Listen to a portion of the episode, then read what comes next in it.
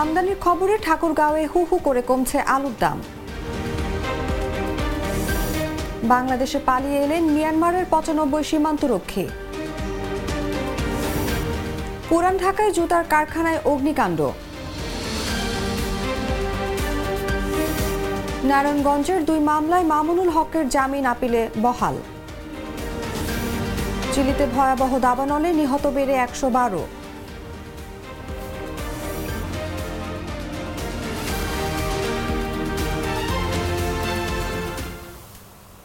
এতক্ষণ শুনছিলেন সংবাদ শিরোনাম। দর্শক আমন্ত্রণ দুপুর একটা সংবাদে। সাথে আছি আমি অনুভা বিশ্বাস।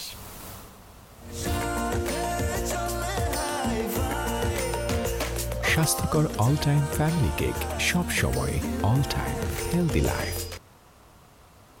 এবারে চলে যাচ্ছে পুরো খবরে। গত দুই সপ্তাহের ব্যবধানে ঠাকুরগাঁওয়ে আলুর দাম কেজিতে পঁচিশ থেকে ত্রিশ টাকা পর্যন্ত কমেছে। চোদ্দ পনেরো দিন আগেও প্রতি বস্তা আলু কৃষকেরা বিক্রি করেছেন দু হাজার দুশো পঞ্চাশ থেকে দু হাজার তিনশো টাকায়, আর এখন বিক্রি হচ্ছে নশো থেকে নশো পঞ্চাশ টাকায়। কৃষকদের দাবি, দাম অস্বাভাবিকভাবে কমে যাওয়ায় উৎপাদন খরচই উঠছে না।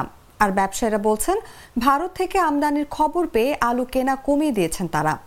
সরেজমিনে দেখা গেছে ঠাকুরগাঁও সদর উপজেলার নারগুন, চিলারং, সালান্দর, রহিমানপুর, মোহাম্মদপুর, চারুল সহ অনেক এলাকার চাষিরা জমি থেকে আলু উত্তোলন করছেন।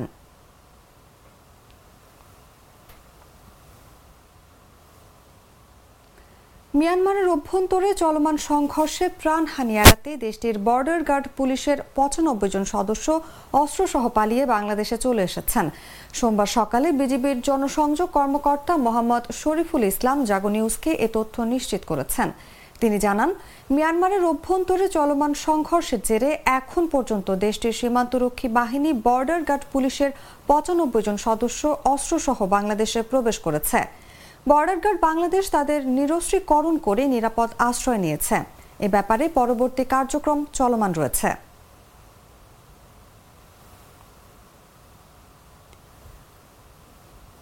রাজধানীর পুরান ঢাকার মাহুদটুলিতে একটি জুতার কারখানায় লাগা আগুন নিয়ন্ত্রণে এসেছে। আগুন নিয়ন্ত্রণে কাজ করে ফায়ার সার্ভিস ও সিভিল ডিফেন্সের পাঁচ ইউনিট।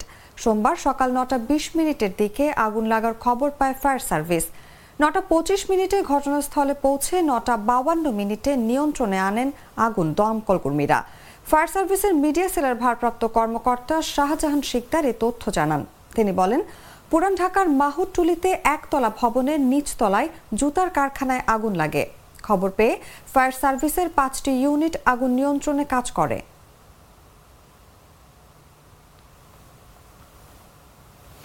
মৌলভীবাজার পৌর শহরের সুলতানপুরে নির্মাণাধীন ভবনের দেওয়াল ধসে বিথি আক্তার নামে এক স্কুল ছাত্রীর মৃত্যু হয়েছে। রোববার সন্ধ্যায় শহরের পূর্ব সুলতানপুরে এই ঘটনা ঘটে। বিথি ওই এলাকার বাদশা মিয়ার মেয়ে। সে মৌলভীবাজার আলী আমজাদ সরকারি উচ্চ বিদ্যালয়ের ষষ্ঠ শ্রেণির শিক্ষার্থী ছিলেন।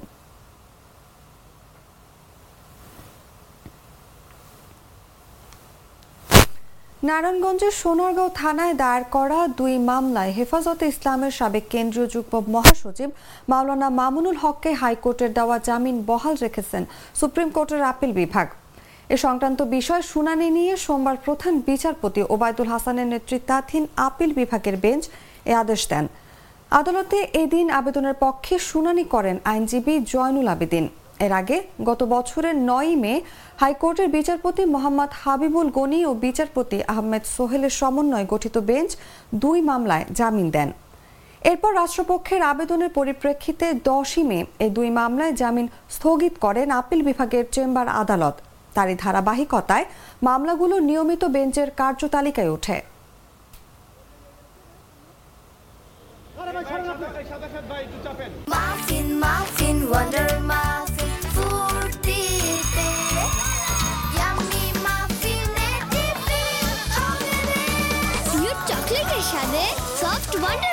কেক বাইটে বাইটে চকলেটি ফান পররাষ্ট্রমন্ত্রী এবং আওয়ামী লীগের যুগ্ম সাধারণ সম্পাদক ডক্টর হাসান মাহমুদ বলেছেন, প্রধানমন্ত্রী শেখ হাসিনার নেতৃত্বে বাংলাদেশের উন্নয়ন অগ্রগতি বিশ্বকে চমকে দিয়েছে এবং বঙ্গবন্ধু কন্যা দেশকে মর্যাদার আসনে আসীন করেছেন বলেই বিশ্বের সব দেশ বাংলাদেশের সঙ্গে কাজ করার আগ্রহ প্রকাশ করেছে।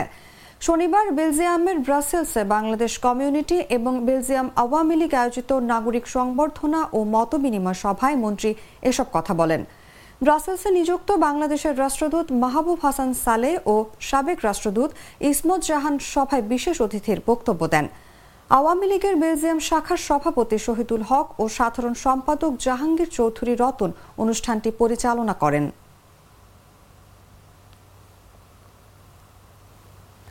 দেশের কারাগারগুলোতে বিএনপির নেতাকর্মীরা মৃত্যু ঝুঁকিতে রয়েছেন বলে অভিযোগ করেছেন চট্টগ্রাম মহানগর বিএনপির আহ্বায়ক ডক্টর শাহাদাত হোসেন। তিনি বলেন, কারাগারও এখন তাদের জন্য নিরাপদ নয়। রোববার ঢাকার কাশিমপুর কারাগারে মৃত্যুবরণকারী মোহরা ওয়ার্ড বিএনপির সহ সভাপতি গোলাপুর রহমানের পরিবারের সদস্যদের সঙ্গে সাক্ষাৎকালে তিনি এসব কথা বলেন।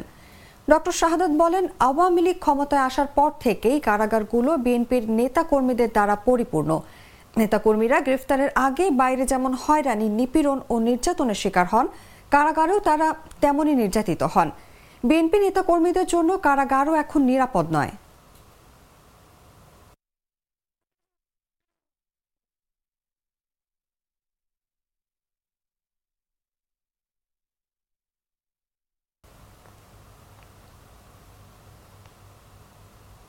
প্রতি বছর শীতে পরিযায়ী পাখির কলকাকলিতে মুখরিত হয়ে ওঠে দিনাজপুরের বিরল উপজেলার কয়েকটি দিঘে, যার মধ্যে অন্যতম মাটিয়ান দিঘে। এবছরও এসেছে হাজারো অতিথি পাখি। প্রতিবছর শীতে পরিযায়ী পাখির কলকাকলিতে মুখরিত হয়ে ওঠে দিনাজপুরের বিরল উপজেলার কয়েকটি দিঘি, যার মধ্যে অন্যতম তিন নং ধামইর ইউনিয়নের মাটিয়ান দিঘি। এবছরও এসেছে হাজার অতিথি পাখি। ফজরের আজানের আগ থেকে সূর্যাস্ত পর্যন্ত হাজারো পরিযায়ী পাখির কলরবে মুখরিত থাকে মাটিয়ান গ্রামের চারপাশ। আমার পাড়ার লোক কোনো বলা আলি করে না। যারা অন্য বাইরে লোক আইলেও কোনো গলাগালি পক্ষী বলায় না। পখিলা দেখে তুই মনে করে মেলা বছরতে আসে, পক্ষী বড় ডিগি মেলা বছরতে আসে ডিগি পারে সহবাস করে, এখানে বাচ্চা করে শীতকালে বেশি হয়। শীতকালে সব সময় মনে করেন মনে করেন ফাগুন মাস পর্যন্ত থাকে। এবারও পরিযায়ী পাখির আগমনে পুরো দিঘি সেজেছে নতুন সাজে। এসব পাখি দেখার জন্য শহর থেকেও পাখি প্রেমীরা ছুটছেন মাটিয়ান দিঘির পারে আমি এখানে এসেছিলাম অতিথি পাখি দেখতে। আর আমরা এখানে ঠিক বিকালে এসেছি। আসে দেখলাম আসলেই এখানে অনেক পাখি। এত পাখি আমি কখনো চোখে দেখি নাই। সরেজমিনে দেখা যায় শীত প্রধান বিভিন্ন দেশ থেকে আসা এসব পাখি ও জলাশয়ের প্রাকৃতিক নয়নাভিরাম দৃশ্য দেখতে প্রতিদিন ভিড় জমান দর্শনার্থীরা। পাখিদের কলকাকলিতে মুখরিত থাকে পুরো এলাকা। পাখি প্রেমীরা পাখিগুলোকে এক নজর দেখার জন্য ছুটে আসেন দূর দূরান্ত থেকে।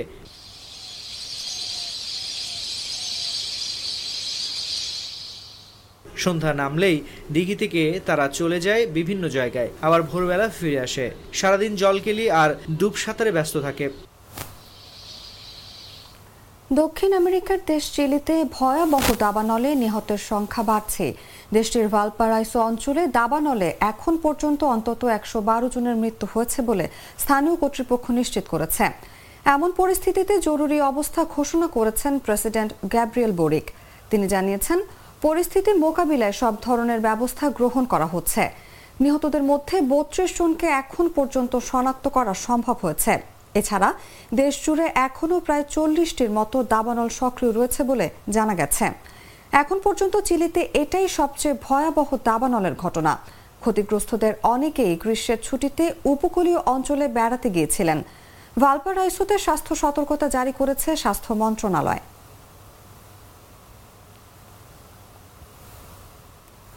রিয়াল মাদ্রিদের attacking midfielder Brahim Diaz goal করলেন ম্যাচের বিশ মিনিটে। খেলার শুরুতেই গোল করে এগিয়ে থাকা রিয়াল লিড ধরে রেখেছে ম্যাচের নির্ধারিত নব্বই মিনিট পর্যন্ত। কিন্তু অতিরিক্ত সময় তিন মিনিটে আচমকা হেড দিয়ে গোল করে বসে অ্যাথলেটিকো মাদ্রিদ। ম্যামফিস ডিপার অ্যাসিস্টে দুর্দান্ত হেডে রিয়ালের জালে বল জুড়িয়ে দেন মার্কস লরেন্ট। শেষ মুহূর্তে গোল করে রিয়ালের পয়েন্টে ভাগ বসালো তাদেরই নগর প্রতিদ্বন্দ্বী অ্যাথলেটিকো জমজমাট লড়াইয়ে মাদ্রিদ দার্বি শেষ হলো এক এক গোলে ড্র হয়ে। রিয়ালের ঘরের মাঠ সান্তিয়াগো বার্নাবুতে এই ম্যাচে ড্র করে দুই দলের কারোই পয়েন্ট টেবিলের অবস্থান পরিবর্তন হয়নি। তেইশ ম্যাচে আটান্ন পয়েন্ট নিয়ে শীর্ষেই আছে রিয়াল। অপরদিকে, সমান ম্যাচে আটচল্লিশ পয়েন্ট নিয়ে টেবিলের চতুর্থ স্থানই বহাল আছে অ্যাথলেটিকোর